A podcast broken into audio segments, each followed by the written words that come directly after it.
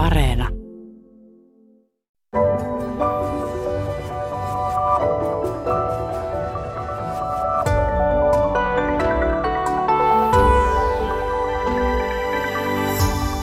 Hyvää huomenta.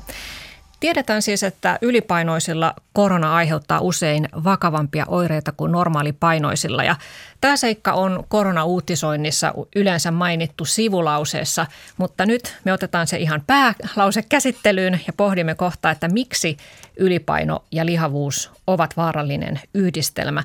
Mutta ensin me voitaisiin perustella kuuntelijoille, että miksi tästä pitää puhua nyt, kun – Kuitenkin toisaalta rokotesuoja tulee meillä koko aika vahvemmaksi.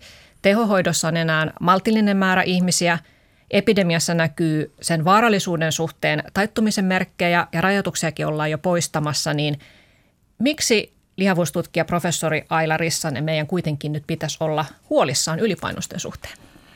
No oikeastaan ainakin kahdesta eri syystä.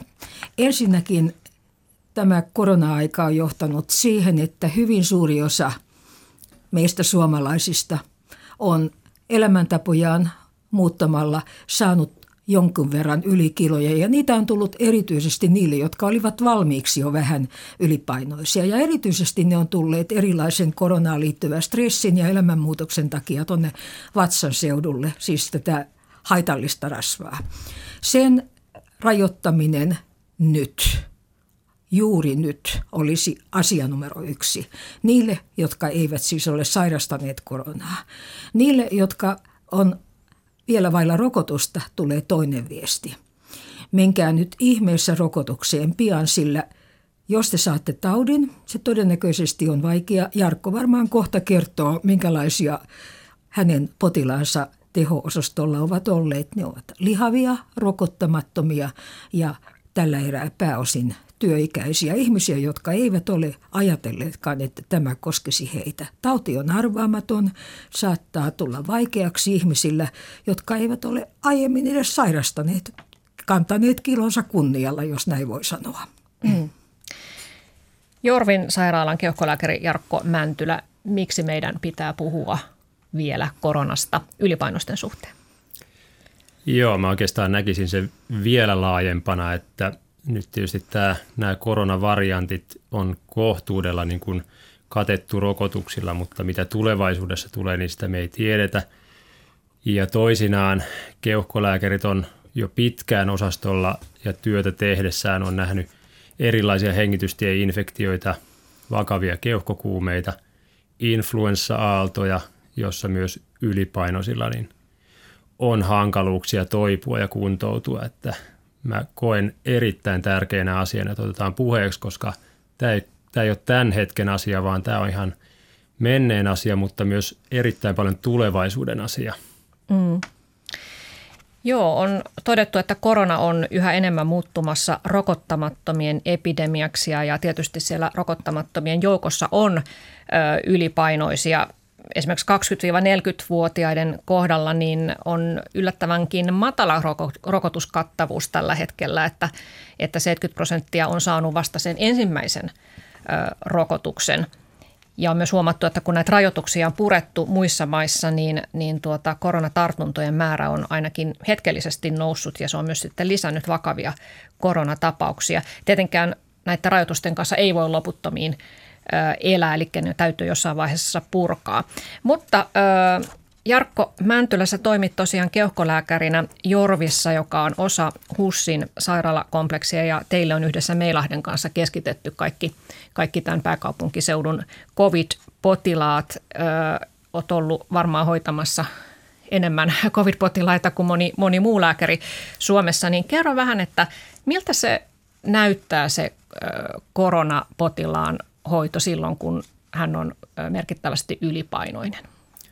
Joo, mä oikeastaan jakaisin tämän, tämän aikajakson kahteen, eli viime vuoden puoli, kun ei ollut rokotteita, ja tämän vuoden puoli, kun on rokotteita, että se näkyy meillä sairaalassa kahtia jakona, eli, eli viime, vuoten, viime vuonna oli, oli huomattava määrä osastolla ja teho-osastolla oli iäkkäitä, eli ikä on yksi niin kuin merkittävin riskitekijä – 60 eteenpäin, mutta sitten näkyy näitä ylipainoisia, ihan nuoria ylipainoisia ja, ja keski-ikäisiä ylipainoisia. Ja niitä oli meillä osastolla suurin osa ehdottomasti, mitä tutkimukset on näyttänyt, niin me ollaan, ollaan nähty se käytännössä tosiaan viime vuoden puolella. Ja nyt tosiaan osastolla on, on paljon rokottamattomia potilaita, että nämä iäkkäät ja ylipainoiset onneksi on suojautunut ja, ja ymmärtänyt, miten, miten tärkeistä asiasta on kyse. Ja se näkyy meillä ihan saman tien osastolla, kun, kun rokotuskattavuus nousi, niin, niin potilasmateriaali väheni meillä osastolla näiden iäkkäiden ja ylipainoisten suhteen. Et nyt on nuorempia potilaita sitten Kyllä, sairaalahoidossa. Mutta Jarkko, onko kuitenkin niin, että nämä työikäisetkin tuppaavat olemaan liikapainoisia? Kyllä suurin osa meidän, meidän ainakin sairaalahoidossa oli, oli ylipainoisia Sitä viime vuoden puolella kyllä ehdottomasti. Mm. Joo. No mitä me, mistä me puhutaan, kun me puhutaan ylipainosta? Kuka on ylipainoinen? Jos minä vastaan tuohon. Siis Ylipainoinen on ihminen, jolla on elimistössä liikaa haitallista rasvaa. Ja haitallinen rasva on yleensä sitä rasvaa, joka sijaitsee tuolla sisäelinten ympärillä tai sisäelinten sisällä. Ja kyllähän sitä tavallisesti tuolla painoindeksillä mitataan, mutta aikuisen ihmisen kohdalla haitallista rasvaa kertyy jokainen painokilo, joka aikuisiellä kertyy, ellei sitten ole onnistunut aloittamaan urheiluharrastusta niin, että kuuluu onnekkaaseen pieneen vähemmistöön, joka lisää lihasta. Eli toisin sanoen kysymys on lähinnä sisäelinrasvasta ja painoindeksin käyttäminen on ihan hyvä tapa yrittää arvioida sitä. Mä oikeastaan voisin avata vähän kuulijoille vielä ihan konkreettisesti, mitä se ta- tarkoittaa. Eli, eli merkittävästi ylipainoinen, jonka BMI on 30 tai yli, niin esimerkiksi jos naista miettii 160 senttistä, niin 77 kiloa tai enemmän. Ja taas miestä, jos on 180 senttinen, niin 97 kiloa tai yli – aiheuttaa merkittävän riskitekijän hengitystieinfektioille, siihen sairastumiseen ja siitä toipumiseen, niin kuin tämä korona tosiaan on. Joo. Ja on todettu, että tehohoitoon Suomessa joutuneista koronapotilaista niin suurimmalla osalla on, on ylipainoa, että vain joka kymmenes tehohoitopotilas on painoindeksin mukaan normaalipainoinen. Ja esimerkiksi Kuopion yliopistollisen sairaalan tehohoidon tilannekuvaa käsittelevän raportin mukaan niin äh, lähes 90 prosentilla tehohoitopotilaista tämä BMI eli tämä painoindeksi on yli 25 ja tämä 25 on kai se lievän, lievän lihavuuden raja. Eli onko niin, että jo lieväkin ylipaino lisää riskiä hankalaan koronaan? Joo, se varmaan ei ole ihan mustavalkoisena piirretty tämä raja, vaan, vaan mitä enemmän painoindeksi nousee, niin sitä isomman riskitekijän se tekee ja sairaalahoitoon ja, ja sairastuvuuteen, niin kuin ollaan paljon niin. kansainvälisessä tutkimuksissa nähty. Mä, mä korostaisin sitä, että tähän nyt eivät tule nämä atleetit, joilla painoindeksi on 25. Heillä se on lihasta, vaan se on nimenomaan se keskivartalo rasva, jonka määrän lisääntyminen ei kokonaan tule tässä painoindeksissä huomioon, mutta painoindeksi 30 tarkoittaa 15 ylimääräistä rasvakiloa tai enemmän ja se on silloin kyllä yleensä sisäelinten ympärillä. Eli ainakin kaikki kuulijat, joiden painoindeksi on 30 tai yli, katsokaa itseänne ja arvioikaa oma riskinne. Hmm. No puhutaan nyt sitten siitä, että mikä tekee ylipainosta vaarallisen yhdistettynä koronaan. Miksi se tekee tästä taudista ja varmaan myös ihan normaalista influenssasta niin hankalamman sietää? Onko? Jos mä vastaan Joo, tähän on, alkuvaiheessa, kun on, on tosiaan näitä potilaita nähnyt, niin tosiaan koronaan kun sairastaa, niin ensimmäinen viikko yleensä menee kohtalaisesti. On kuumetta, hengitystieoireita, vatsaoireitakin mahdollisesti, mutta sitten toisella viikolla – yleensä hankaluudet näyttäytyy. Ihminen ei pärjääkään enää kotihoidossa omin konstein. Ja, ja tosiaan tässä oikeastaan ylipainoisilla tekee sen, että hankalaksi sen, että, että kun ne korona muutokset ylähengitystiestä laskee alahengitysteihin eli keuhkoihin, niin keuhkojen toiminta laskee ja ylipainoisella se, se niin kuin helposti korostuu ja ne ei pärjää oireiden kanssa ja joutuu sitten hakeutumaan sairaala-arvioon. Eli, eli tässä oikeastaan tulee se ensimmäinen juttu, eli, eli vähänkin kun tulee hengitystiemuutoksia, keuhkomuutoksia, niin ylipainoiset herkästi joutuu sairaalahoitoon. Ja, ja tosiaan, jos nyt tulee arvioon päivystyspoliklinikalla, niin, niin, niin, niin kuin ollaan tilastoista nähty, niin herkästi sairaalahoitoon joutuu. Ja se tosiaan, että miksi se on hankalampi ylipainoisilla, niin, niin se itse tämmöinen, puhutaan hengitysmekaniikasta, eli Mä oon kuvannut potilaille näin, että hengitysmekaniikka on kuin, tai rintakehä on kuin haitari, eli se haitariliike on, on normaalisti laaja normaalipainoisilla, mutta ylipainoisilla se rajoittuu se haitariliike, jolloin keuhkot ei toimikaan niin hyvin kuin pitäisi. Siis edes normaalitilassa, siis terveenä. Joo, jos on, jos on merkittävä tai vaikea, vaikea ylipaino, niin tässä, tässä kohtaa niin puhutaan, voidaan puhua jo niin kuin hengityksen vajaa toiminnasta.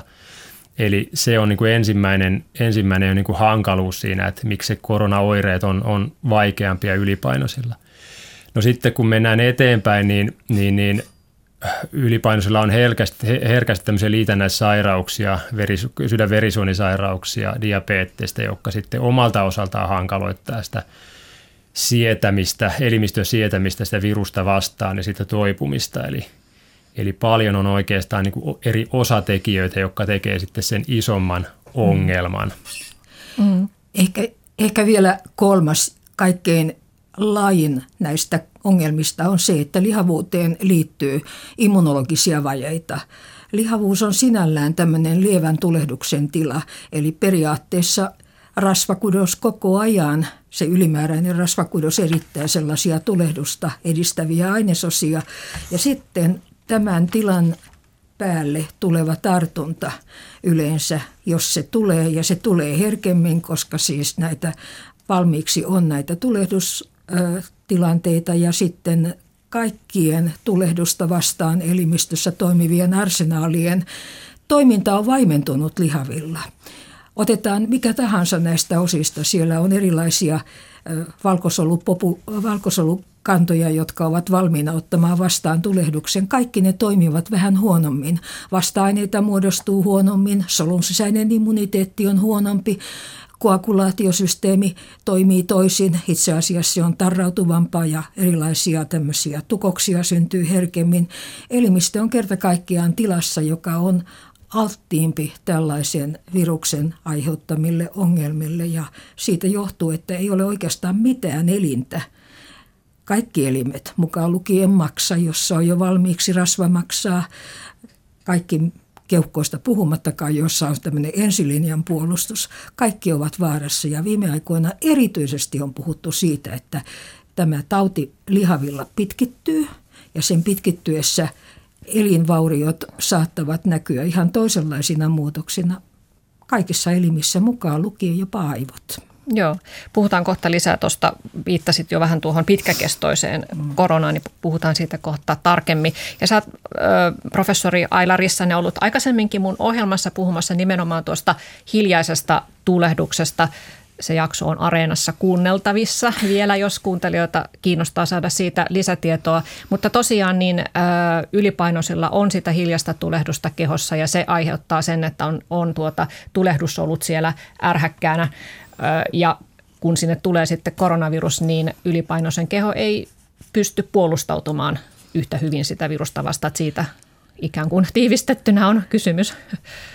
Niin, siis siihen liittyy tuo Jarkon mainitsema erilainen piilevä sairastuvuus myöskin sillä lailla, että monessa elimissä – on olemassa jo lihavuuden aiheuttamana tämän tämmöisen piilevän tulehduksen jäljeltä ja liikkumattomuuden ja muun lihavuuteen liittyvän jäljiltä semmoista erityistä alttiutta.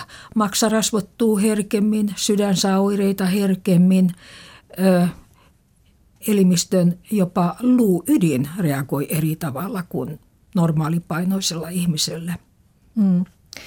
No kaikkea ei vielä tiedetä tästä mekanismista, että miksi, miksi tuota ylipaino tekee koronasta hankalamman, mutta voiko syynä olla myös sitten ihan siis geenitekijät, että, että, että jos ylipainoon Ylipainon takana on sille altistavia geenejä, että nämä samat geenit olisivat myös yhteydessä sitten alttiuteen sairastua koronaan.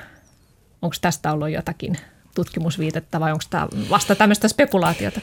Tuota, saanko vastata? Kyllä. Minua, minua huvittaa se, että sille yritetään hakea tämmöistä geeniselitystä, kun kysymys on hyvin usein paljon yksinkertaisemmasta asiasta.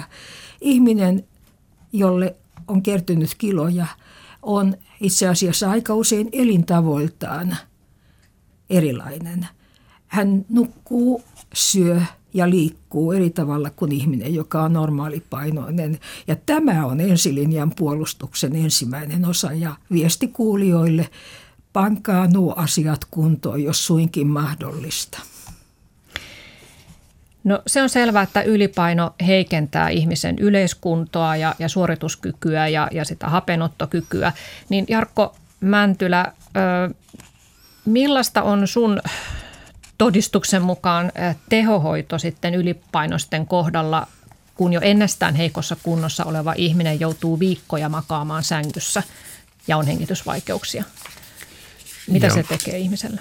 Me ollaan nähty tosiaan osastolla meillä, missä mä oon tosiaan töissä, eli me hoidetaan osastolla näitä vaikeaoireisia potilaita ja tosiaan tehohoito hoitaa sitten erittäin vaikea oireisia ja esimerkiksi kun meiltä potilas siirtyy tehohoitoon tai sitten tehohoidosta tulee kuntoutukseen meille, niin siinä on, siinä on selkeästi omat haasteet.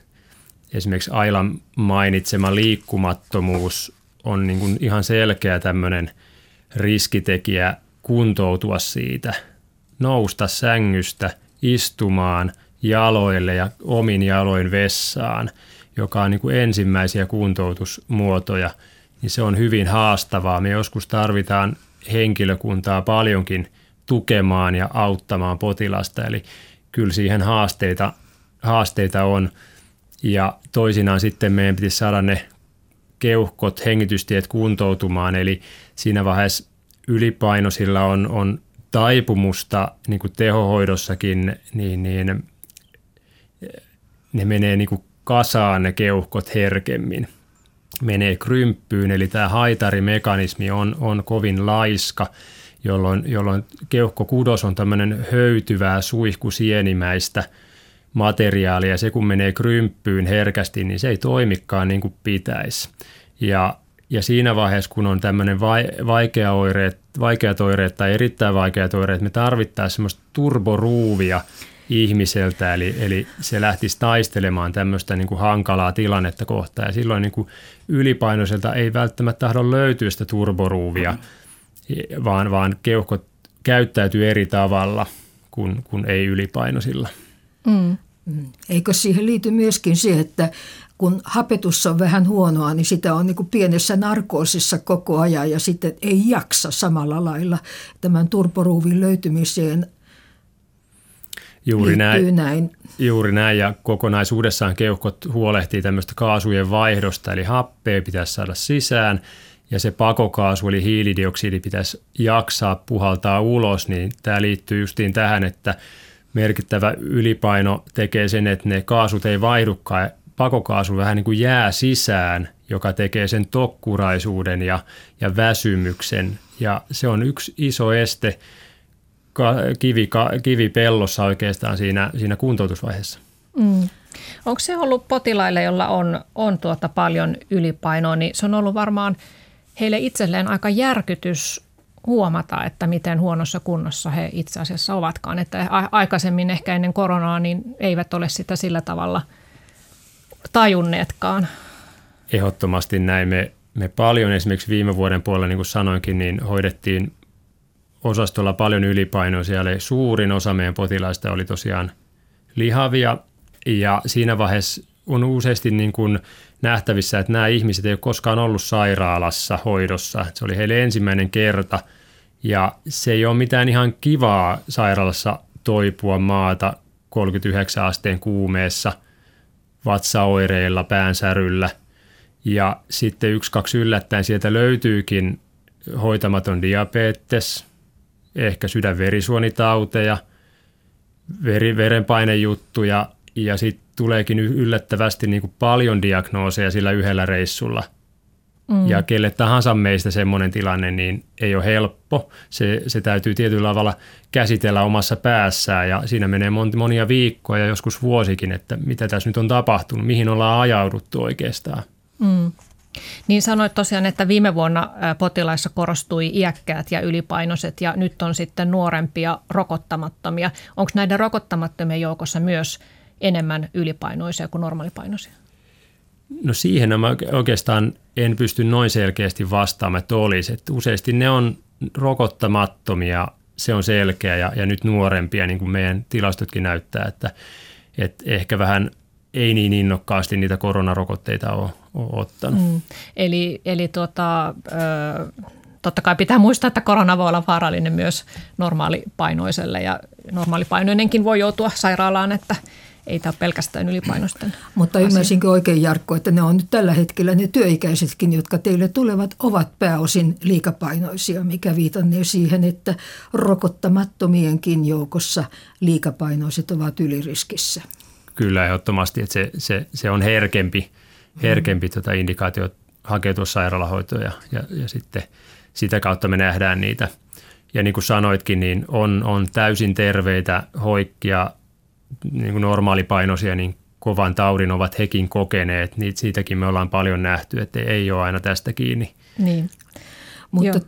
Toisaalta saanko sanoa, että se mitä minä olen tästä kokenut ja lukenut on, että tämä pitkittynyt taudinkuva, johon liittyy sitten, niin kuin sä mainitsit, näitä komplikaatioita, löydetään diabetes, löydetään sitä ja tätä, niin on yleensä kuitenkin sellaisten ihmisten ongelmia, jotka ovat, sanoisinko minä, lihavia tai ainakin vähän liikkuvia ja elämäntavoiltaan suuressa riskissä.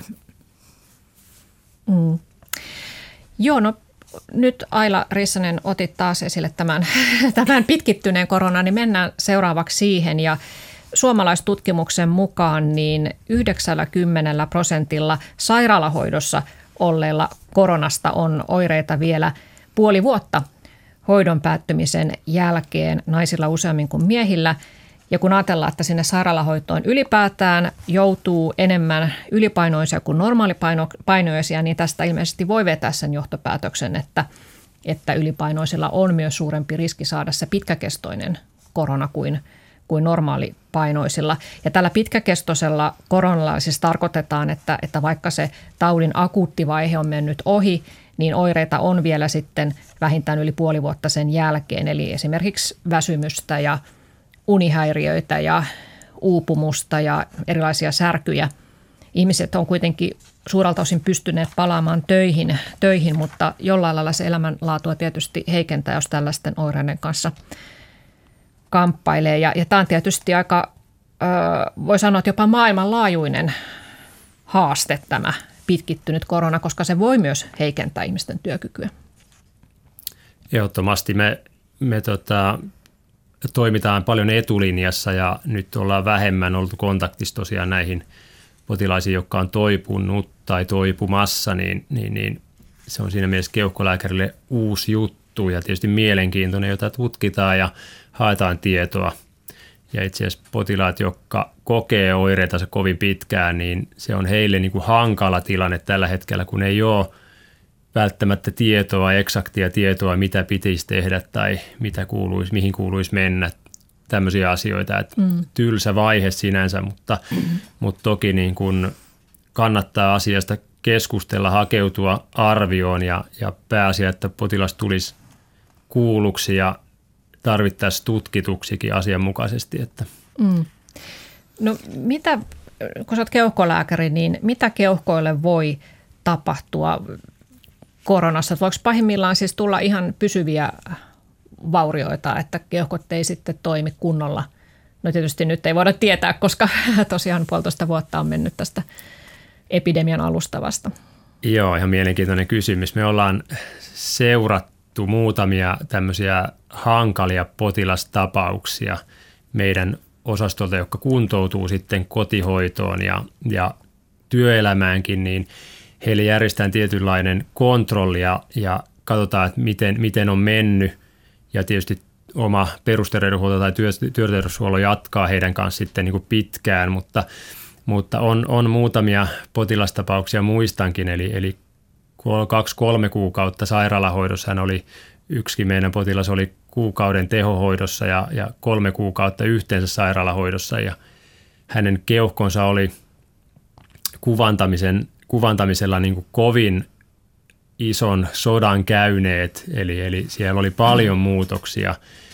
Ja niitä seurattiin ja aika hyvin tai yllättävän hyvin ne lähti toipumaan. Ja kolmen kuukauden kuluttuakin oli suurin osa keuhkoista oli toipunut niinkin huonon näköisistä keuhkoista. Ja potilas pääsi työelämään käsiksi vielä sitten senkin jälkeen, mutta, mutta jos on tämmöinen tehohoito tai vaikea, erittäin vaikea oireinen koronapotilas tehohoidossa, niin, niin voi olla, että sinne pysyviäkin vaurioita jää, mutta tämmöisessä arjen askareissa ja liikkumisessa aika useasti se ei haittaa tai potilaat ei huomaa sitä, että ainoastaan jos olisi maratonari, joka tarvii elintä niin kuin täydellä maksimaalisella teholla, voisi huomata tämmöisen, että ei sinänsä tarvi huolestua niistä asioista. Hmm. Mielenkiintoista. Tiede tekee paljon jauhaa tutkimusta näistä. No toisaalta toisin kuin on aiemmin luultu, näyttää löytyvän niin sydämestä – maksasta, keuhkoista kuin muistakin sisäelimistä, jopa aivoista. Niitä muutoksia puoli vuotta sairauden jälkeenkin monelta niin, että ei ole mikään ihme, että tuntee, ettei ole kunnossa. Ja ennen kaikkea nämä pitkittyneen, siis todella pitkittyneen koi, ko, äh, tota, koronainfektion aiheuttamat aivomuutokset ja mieliala toimintakykymuutokset, jotka ohjataan tuolta – keskushermoston kautta ovat sellaiset, jotka viime aikoina ovat herättäneet paljon huolta sen takia, että ilmeisesti tästä voi niin kuin muistakin tällaisista vaikeista epidemioista seurata joukko ihmisiä, joiden toimintakyky pysyvästi ilman erityistä huomiota ja, ja kuntoutusta jää heikoksi, siis tämmöinen kognitiivinen jaksamisen ja ja hoksaamisen suorituskyky jää huonoksi. Mm. Siis onko tämä, että korona tosiaan asuu aivoissa, niin onko se ihan kuvantamisella todettu? Tuota, ihan sitä ei vissiin kuvantaa voi, se ei ole kuvantamismuutos, mutta, mutta se voi todentaa kyllä tämmöisillä immunologisilla testeillä, jotka kertoo aivoissa tapahtuvasta immunologiasta ja vasta-aineesta, että kyllä sen löytyminen aivoista minun tietääkseni ei ole mahdollista vielä kyllä kuvantamalla, mutta vasta-ainetesteillä ja, ja tuota, tällä tavalla on. En ole kyllä asiantuntija, mutta ymmärrän, että selkeästi on havaittu, että siellä se asuu edelleen. Selkeämminhän se tietenkin asuu niissä elimissä, jotka ovat valmiiksi olleet viallisia, kuten esimerkiksi maksassa tai jopa sydämessä, johon se saattaa – nimenomaan sydämen ympärillä olevaa rasvaa, se saattaa varsinkin iskeä hyvin sillä lailla. Mm. Puhumme siis ylipainon ja koronan yhdistelmästä. Yhdistelmänä se on vaarallinen ja täällä ovat vieraina lihavustutkija professori Aila Rissanen sekä Jorvin keuhkolääkäri Jarkko Mäntylä. Tämä on tota, tämä COVID-19 niin todella kummallinen virus ja varmasti, varmasti tuota, tutkimusta riittää. Et, et se on kummallista, että joillakin tämä infektio, jonka tämä virus aiheuttaa, niin se voi olla ihan oireeton ja sitten joillakin se vie tehohoitoon, joillakin on oireita vielä vuosi sairastumisen jälkeen, joillakin se menee ohi nopeasti. Mutta ilmeisesti tässä sitten sanoit Aila, että näihin geeneihin aina halutaan vedota, mutta voiko tässä olla mitään muuta selitystä kuin se, että ihmisten niin geneettiset, geneettinen koostumus, miten se sanotaan, on erilainen, että ihmisten immuuni ja soluvasteet on niin yksilöllisiä, että ei koskaan voi tietää, miten se itse, itselle sitten Tot, näyttäytyy. Totta, totta. siis näinhän se on. Siinä geeniä voidaan tiettyyn pisteeseen syyttää, mutta kyllä täytyy sanoa, että esimerkiksi joko aika useinhan covidin liittyy myöskin tällainen hyytymisjärjestelmän häiriö, joka taas vaikka onkin selkeästi myöskin geneettinen, on erittäin suurelta – lihavuuteen ja liikkumattomuuteen liittyvä juttu ja liittyy myös ruokavalioon. Niin että minä en tätä asiaa kyllä vetäisi niinkään geeneihin kuin siihen tapaan, millä ihminen elää ja minkälaisen ylimääräisen rasvakudosmäärän elimistö on kantanut. Mm. Ja tosiaan niin kuin lääketieteellisen, lääketieteen ihme on oikeastaan se, että samaa sairautta voi, voi sairastaa monella eri tapaa. Se on nähty jo niin kuin vuosikymmenet, vuosisatoja oikeastaan. Että me ei se ei tiedetä, ole uutta sinänsä. Ei, me ei, me ei tiedetä, miksi joku sairastaa tietyn sairauden eri tavalla kuin toinen. Esimerkiksi tämä mun potilastapaus oli, oli, oli normaalipainoinen työikäinen mies ja hän kysyi toipumisvaiheelta, toipumisvaiheessa multa, että minkä takia hänelle kävi näin – mm. niin jouduin kertomaan, että en tiedä. Niin. Mielenkiintoista. Suuri mysteeri. Ja sekin on ihmeellistä, että tämän akuutin koronan oireet ovat olleet miehille tyypillisesti hankalampia kuin naisille. Mutta sitten taas kuitenkin naisilla on suurempi riski saada tämä pitkäkestoinen korona. Aivan. Ja tämä kertoo juuri minun mielestäni siitä, että tämä, tämän sairauden kanssa ikään kuin eläminen – on kiinni hyvin monesta asiasta, johon esimerkiksi hormonaaliset seikat sekä tämä psyykkinen tapamme reagoida asioihin vaikuttaa. En sano, että pitkäkestoinen korona olisi tauti, joka olisi psyykkistä alkuperää, mutta voi sanoa, että ihminen, jolla tämmöinen alistuminen ja vetäytyminen on on luonteenomaista, on ehkä suuremmassa riskissä saada tällaisen pitkäkestoisen taudin kuvan. Ei kuitenkaan koko selitys ollenkaan. Mm. No on tutkittu, että jos ihminen on saanut molemmat rokoteannokset, niin hänellä on puolet pienempi riski saada yli kuukauden kestäviä koronaoireita. Eli rokotteet suojaavat, mutta puhutaan seuraavaksi siitä, että mitä tiedetään siitä, että ö, antaako rokote ylipa- vaikeasti ylipainoiselle yhtä hyvän suojan kuin normaalipainoiselle. Tästä on jonkin verran tullut jo tutkimusta. On tullut oikeastaan viime aikoina aika paljonkin. On täysin selvää, että se antaa huonomman suojan vaikeasti liikapainoiselle ja vaikeasti lihavan kohdalla se suoja kestää myöskin lyhyempään. Ja sen takia nyt kun keskustellaan siitä, että kenelle sitten tämä tämmöinen tehosteannos nyt tarvittaisiin, niin siinä jo ihan yleisesti kaikki lääkärijärjestöt ja asiantuntijat ovat sitä mieltä, että vaikeasti lihavat kuuluvat siihen joukkoon, jolle pitäisi sitten antaa aiemmin se kolmas rokote. Mm. Ja oikeastaan vuosia taaksepäin influenssarokotteesta on tehty samanlaisia tutkimuksia ja siellä on hyvin samanlaisia, samansuuntaisia tuloksia saatu, että rokotevaste on, on piirun verran huonompi. Joo. Ja mä luin tällaisesta tuota, italialaisilla terveydenhuollon työntekijöillä tehdystä tutkimuksesta, jossa kaikki nämä tutkimuksen osallistuneet olivat saaneet Pfizerin ja Biotekin rokotteet – ja sitten heiltä mitattiin, että miten, miten tuota, heidän kehossaan nousee vasta-aineita tätä koronavirusta kohtaan, niin nämä vasta-ainepitoisuudet olivat pienempiä ylipainoisilla ja lihavilla. Ja lihavilla, joiden painoindeksi ylitti 30, mistä tekin puhuitte, tämä merkittävä ylipaino, niin nämä vasta-ainepitoisuudet jäivät puoleen siitä, mitä mm. normaalipainoisilla. Aivan. Ja tosiaan on muissakin rokotteissa nähty tämä sama, sama ilmiö – että eräs tutkimus kertoi sellaista, että influenssarokotteen antama suoja ylipainoisilla oli vain puolet siitä, mitä, mitä tuota normaalipainoisilla. Öö, että tosiaan tämä kohon, kehon koko voi, voi selittää näitä eroja, että tässä italialaistutkimuksissa niin alipainoisilla oli kaikkein suurimmat vasta-ainepitoisuudet.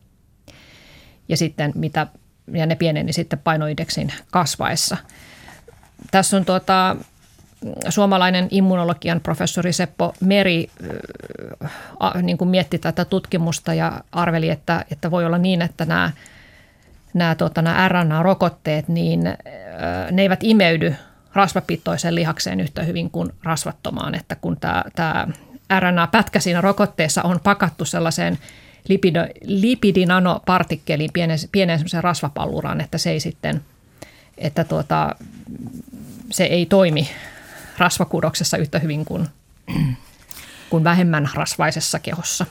Tämä on todennäköistä sen takia, että lihavuuteen liittyvä rasvakudoksen lisääntyminen sisäelimissä johtaa paitsi tuohon, niin moneen muuhunkin ongelmaan. Sinne pesiytyy herkemmin taudin aiheuttajaa ja inflammaatiota, mutta sinne tunkeutuu vähemmän herkästi tämä rasvakudoksen toimiessa jonkunlaisena, voisiko sanoa muurina siinä vastaan, sellaisia sanotaanko sinne tarkoitettuja molekyylejä, kuten esimerkiksi nyt nämä rokotteen aiheuttamat immunologiset molekyylit. Hmm. Ja erässä tutkimuksessa on todettu, että koronaviruksen tarttuminen samaan henkilön toista kertaa oli yleisempää ylipainoisilla, että he kehitti vasta-aineita vähemmän tämän ensimmäisen tartunnan niin, jälkeen. Ja ne vasta-aineet häviävät myöskin nopeammin syystä, jota ei täysin ehkä tunneta. Tämä niiden vasta-aineiden häviäminen on nopeampaa. Mm.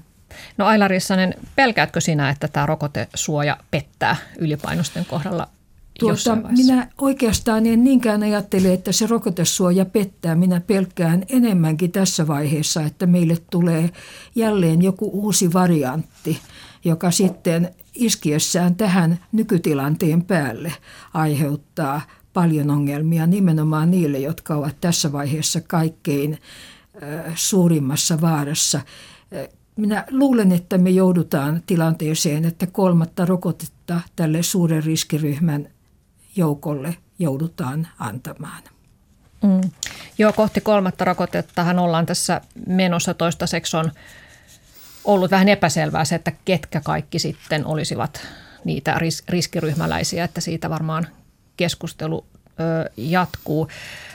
Ö, no, tämä delta-variantti niin on sairastuttanut ihmisiä rokotteesta huolimatta, mutta on tutkittu, että tietysti rokotte estää sen useimmiten sen vakavaan koronaan sairastumisen. Mutta onko Jarkko Mäntylä sitten ylipainosten kohdalla niin, että, että heilläkin rokotteen ansiosta niin oireet ovat lievempiä, jos he saavat koronan, mutta ne ovat silti pahempia kuin normaalipainoisilla?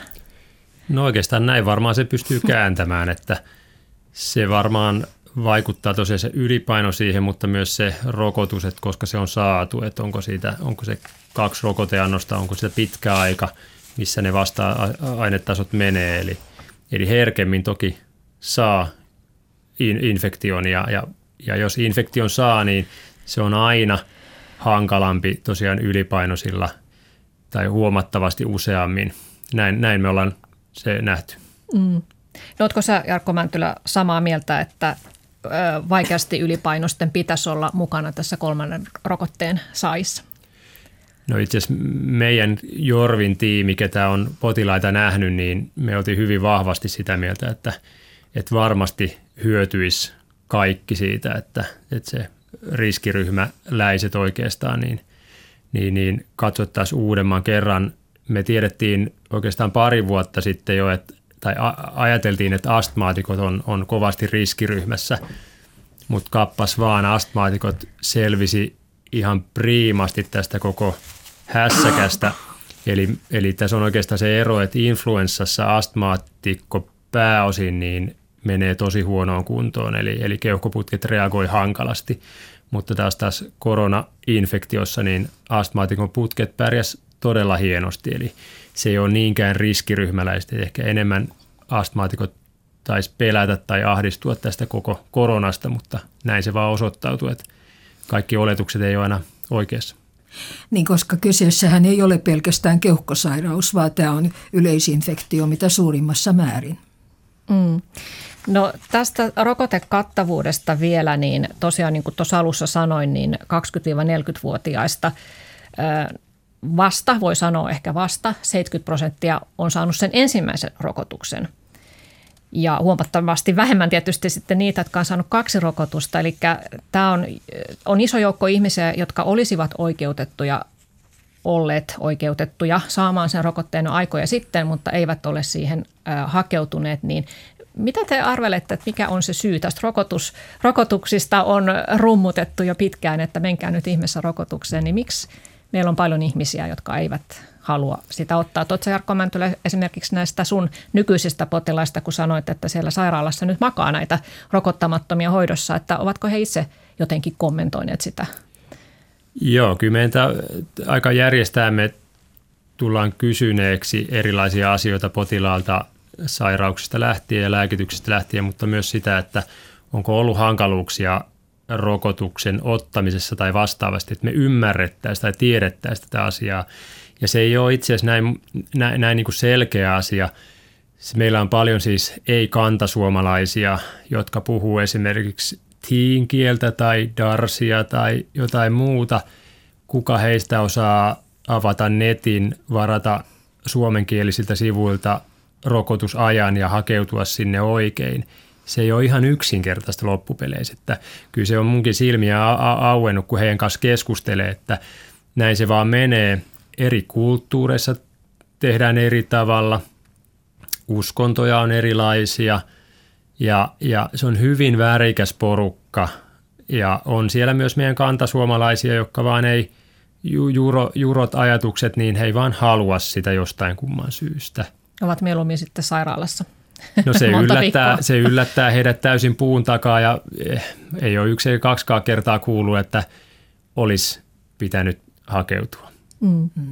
Se on myöhäistä siinä vaiheessa, kun meidän kanssa keskustelee. Joo.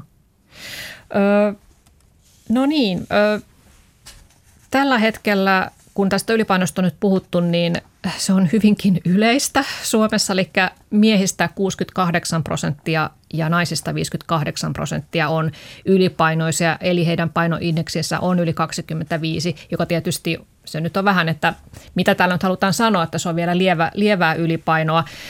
Mutta ilmeisesti voi kuitenkin sanoa, että meillä on paitsi tämä koronaepidemia, niin meillä on myös lihavuusepidemia menossa. Tällä hetkellä voi sanoa sillä lailla, että asiantuntijat ovat sitä mieltä, että meillä on kaksi epidemiaa, jotka menevät noidankehään keskenään, toinen pahentaa toista. Koska ne, jotka kärsivät eniten tästä covid-epidemiasta, ovat ne, jotka ovat jo valmiiksi kärsineet toisesta epidemiasta. Ja tästä sanoisinko asiantuntijat, epidemiologit ympäri maailmaa kirjoittavat tällä hetkellä isoja hätähuutoja ja kirjoittavat omiin lehtiinsä teemanumeroita siitä, että nyt on tehtävä jotakin, nyt on tehtävä jotakin. Enkä malta olla mainostamatta italialaisia. Siis italialaiset, joihin sä äsken vetosit, ovat tehneet jotakin harvinaisen fiksua. Siellä sosiaali- ja terveysministeriö juuri siihen aikaan, kun tämä epidemia alkoi, julkaisi tavattoman hyvät ohjeet siitä, miten ylläpidetään terveyttä. Ei siinä ollut mitään erikoista. Siinä oli nämä tavalliset ohjeet riittävästä unesta, elämästä nautinnasta, liikunnasta, mutta jotenkin tällä hetkellä uskoisin, ja siitä on ehkä jonkinlaista näyttöäkin, että tämän viisaan ohjeistuksen vuoksi Italia on selvinnyt vähän helpommalla kuin yleensä Italiassa selvitään erilaisista epidemioista. Ovatko sitten italialaiset ihmiset yllättäen uskoneet viranomaisia? Tällä kertaa näyttää siltä, että viranomaisohjauksella on ollut jonkinlaista tehoa. Mm.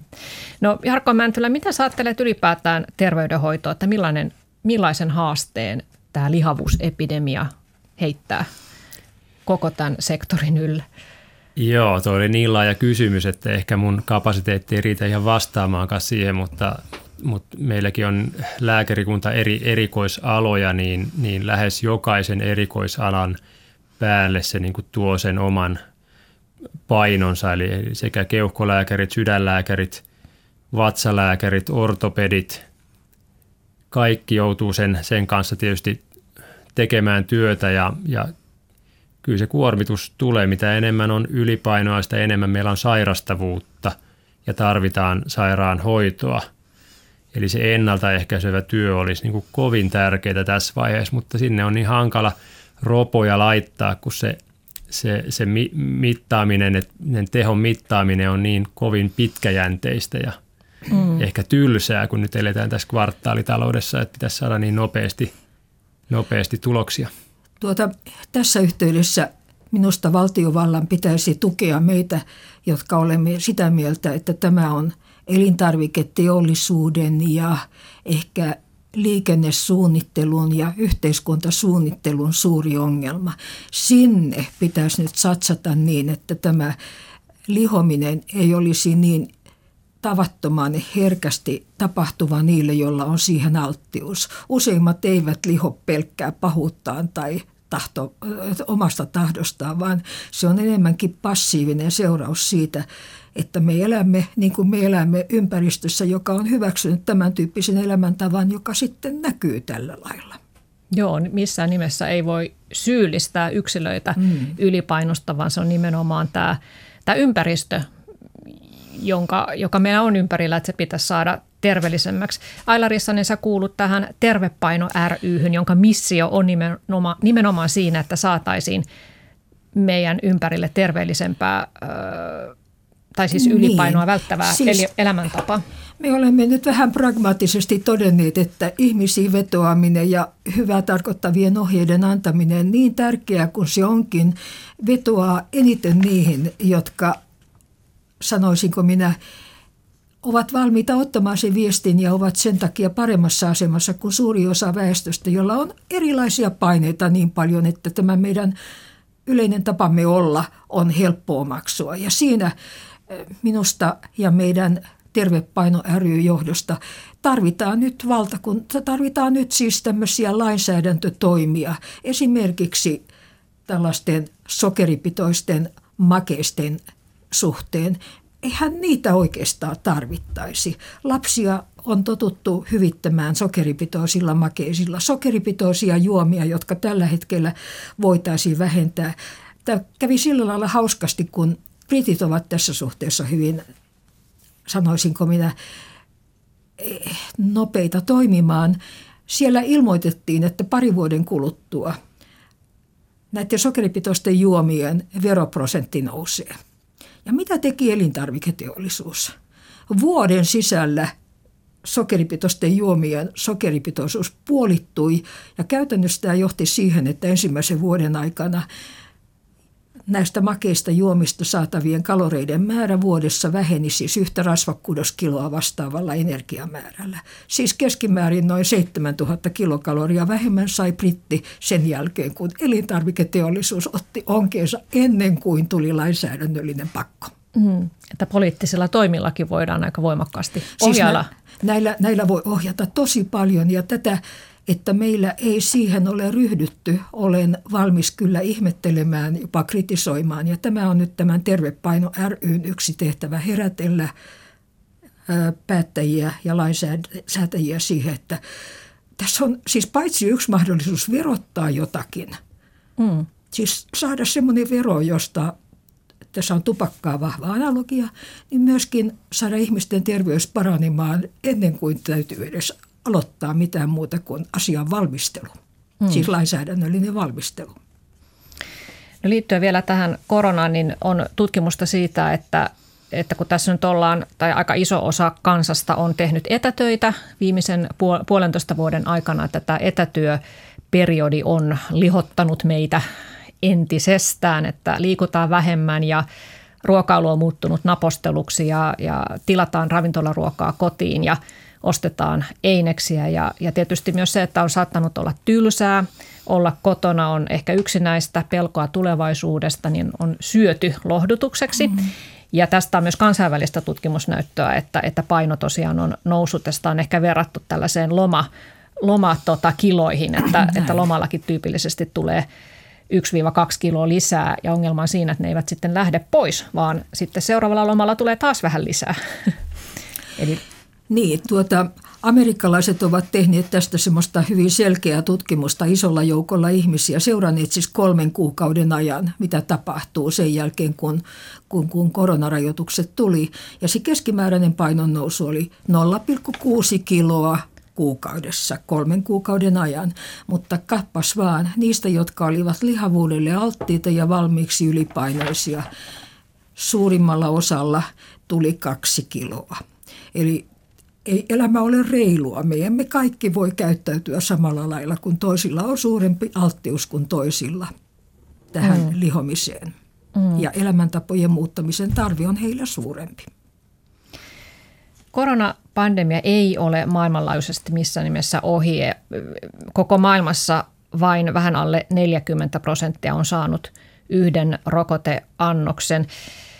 Ja meillä eilen hallitus päätti, että kaikista näistä rajoituksista luovutaan, kun noin 80 prosenttia yli 12-vuotiaista on saanut kaksi rokotetta. Tässä on nyt esimerkiksi Norjassa ihan viime päivinä uutisoitu, että siellä, siellä tota, keskeytettiin nämä rajoitusten poistamiset. Siellä oli muutama päivä sitten jopa 1700 koronatartuntaa päivässä ja siellä kuitenkin rokotekattavuus on Suomea hieman suurempi. Meillä on kaksi rokotusta saanut hieman yli puolet kansasta. Mitä mieltä te olette siitä, että nyt ihan pikapuoliin aletaan elää normaalia elämää ja nämä rajoitukset poistuu? Miltä se tuntuu? Mulla on oikeastaan semmoinen ajatus, että meidän on oikeastaan pakko lähteä pikkuhiljaa kokeilemaan, miten siivet kantaa. On, on helppo pitää jarrua pohjassa ja ei tehdä mitään ajatuksella, että, että, että on, rohkeutta tehdä näitä asioita, mutta niin kuin hallituskin totesi justi siinä, että jos tulee tämmöisiä tiukkoja paikkoja tai ongelmia, niin niitä rajoitetaan paikallisesti sitten. Et ei, ei pidetä koko Suomea sinänsä samanlaisessa kurissa koko aika, vaan yritetään päästä normaalimpaan päin. Se on meille ihmiselle aika tärkeää. Ihminen on keskimäärin aika sosiaalinen, niin se tarvii kontakteja ja, ja, ja, ja elää sitä normaalia elämää. Että tota, mm, toivon mukaan niin kuin asiat menis pikkuhiljaa parempaan. Minä olisin toivonut kuitenkin, että tässä yhteydessä olisi samanaikaisesti otettu mukaan tätä Italian terveysministeriön ohjeistusta siitä, sanoisinko minä, hyvästä elämäntavasta. Siis riittävästi unta, liikuntaa, nautintoa ja tämän avulla uskoisin voitavan vähentää sitä vaaraa, joka nyt on muuten aika ilmeinen, että se vielä ryöpsähtää sitten uudelleen. Mm. Kyllä, pidetään itsestämme huolta ja olla iloisia siitä, että rajoitukset poistuvat. Katsotaan, mitä siitä tapahtuu. On myös sanottu kyllä niin, että, että on fakta, että kaikki rokottamattomat tulevat saamaan koronan jossain vaiheessa, koska se virus ei täältä, täältä poistu, mutta katsotaan, miten Suomen käy, vain aikaisen sitten näyttää. Mutta tosiaan Ailan sanoihin on hyvä lopettaa, että nyt kannattaa ottaa italialaisesta mallia. Kerrankin italialaiset ovat meille mallimaa. Kyllä, pidetään itsestämme hyvää huolta. Kiitoksia Aila Rissanen ja Jarkko Mäntylä ja kiitos kuuntelijoille. Ensi tiistaina on sitten taas ihan toiset aiheet.